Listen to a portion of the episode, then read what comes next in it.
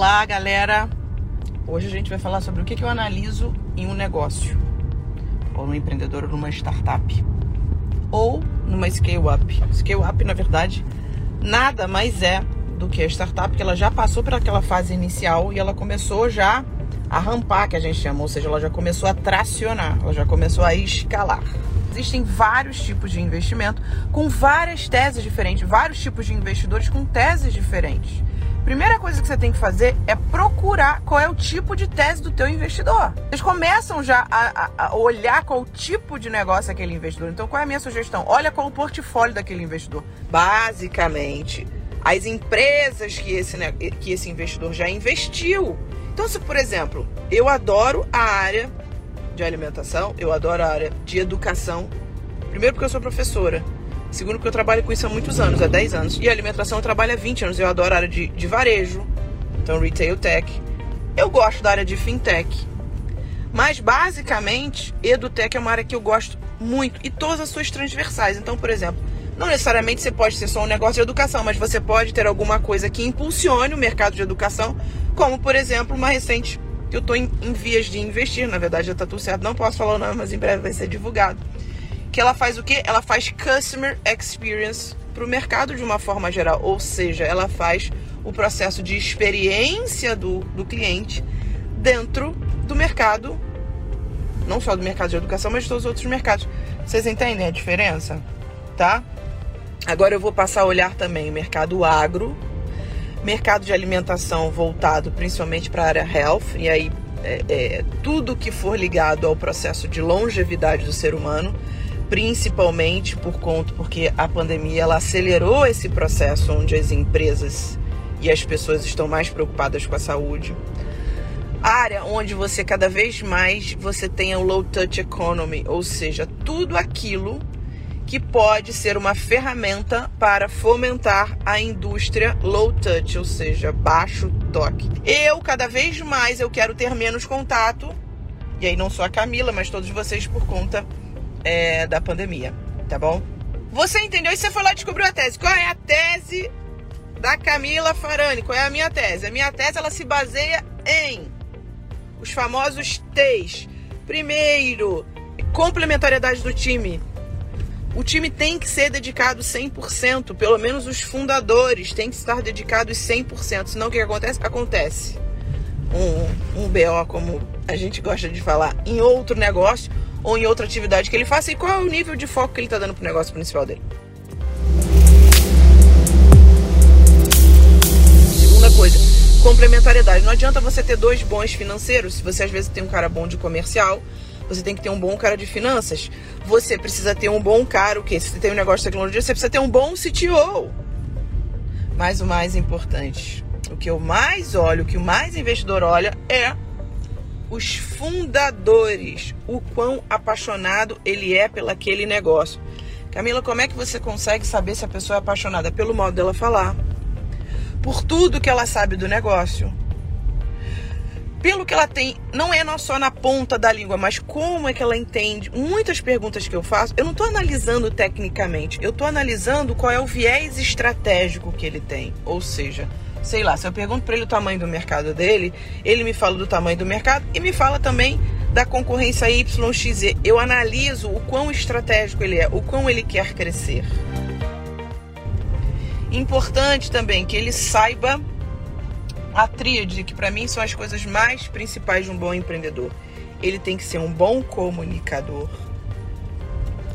Ele tem que ser um bom vendedor e ele tem que ser um bom recrutador.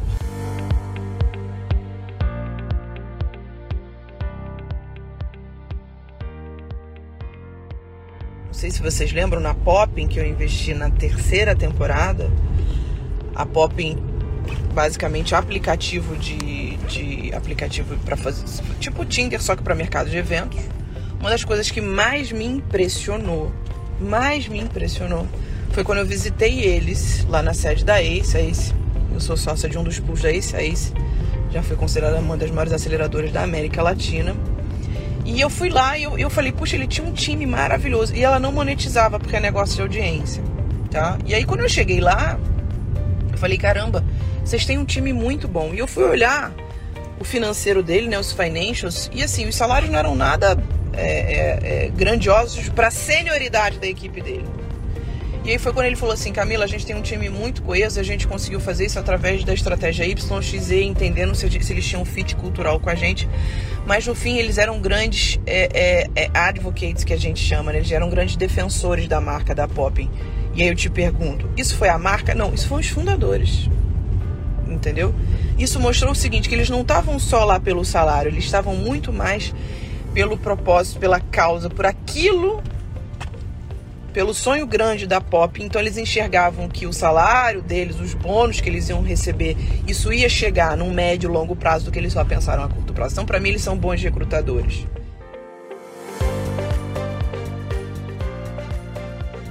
Falei algumas coisas, gente, isso é importante, tá?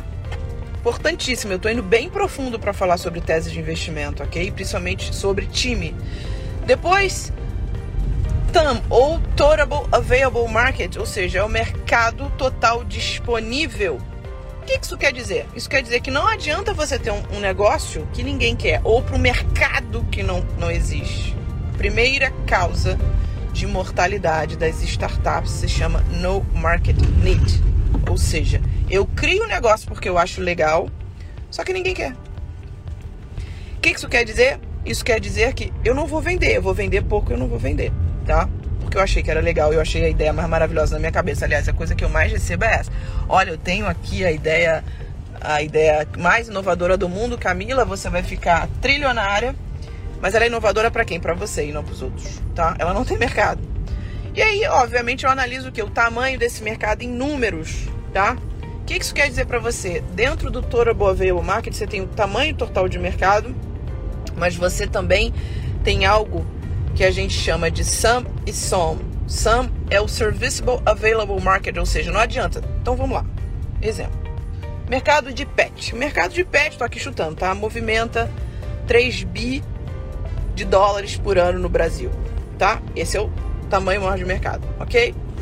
Só que o meu negócio não é para o mercado de pet, o meu negócio é dentro do mercado de pet para gatos, para felinos, ok? Aí eu vou lá dentro do meu TAM, ou do meu mercado total disponível e eu analiso quanto desse mercado corresponde ao mercado de pet. Então imagina, né, desse mercado de 3 bi, tô chutando, tá? 3 bi de dólares, é, o tamanho desse do mercado de pet, ele é 500 milhões de dólares, tá? Por quê?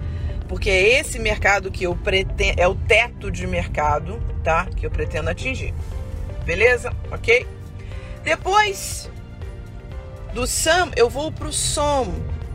Ou seja, qual desse mercado de pet, tamanho de felinos dentro do mercado de pet que eu quero atingir? Ora, dentro do mercado de 500 milhões de dólares, eu quero atingir 10%, estou viajando aqui, 10% desse mercado. Ou seja, eu quero atingir 50 M de dólar. Não, eu não quero atingir 10, 10% é coisa pra caramba, viu, gente? É, eu quero atingir 2% desse mercado, ok?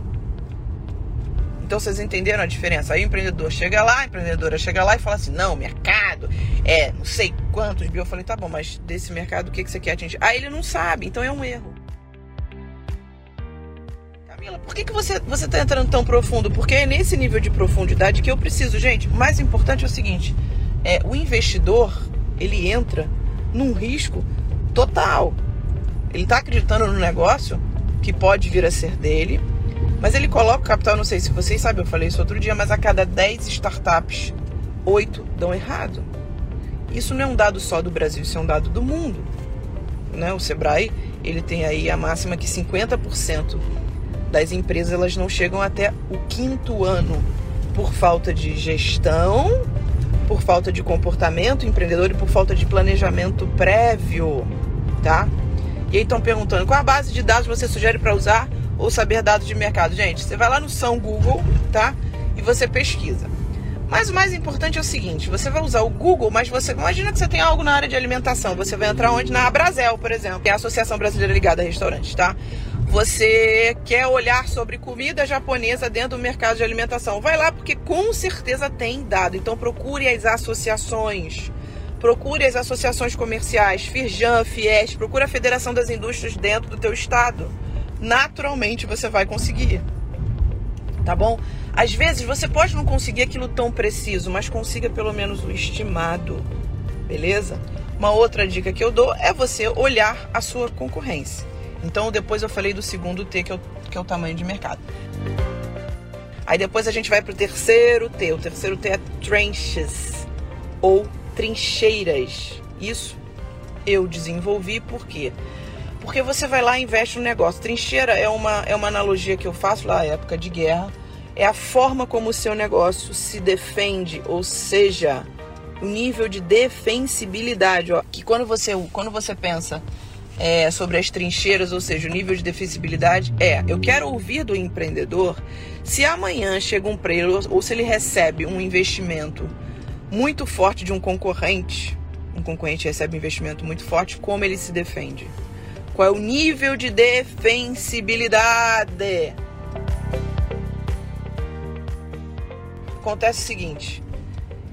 Camila, aí tem um monte de resposta. Não, olha, eu consigo me defender porque a minha equipe é isso. Gente, equipe é default que a gente. É padrão você ter uma equipe boa, porque se você não tiver, você tá errado. Você, você tá ferrado, tá? Aí começa assim, tá bom, eu falo. Aí a pessoa vai falar da equipe. Eu falei, tá bom, e se o teu CTO te deixar amanhã? Aí, como é que você fica a tua defesa? Não tem. Defesa, gente, é o seguinte: é você saber quais são seus diferenciais competitivos e como você se defende. Uma das principais formas de defensibilidade é tração.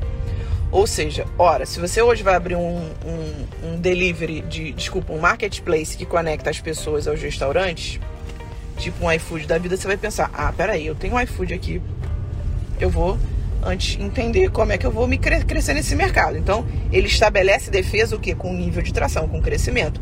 Receita é outra forma de crescimento. Mas ok, você é uma startup que está começando.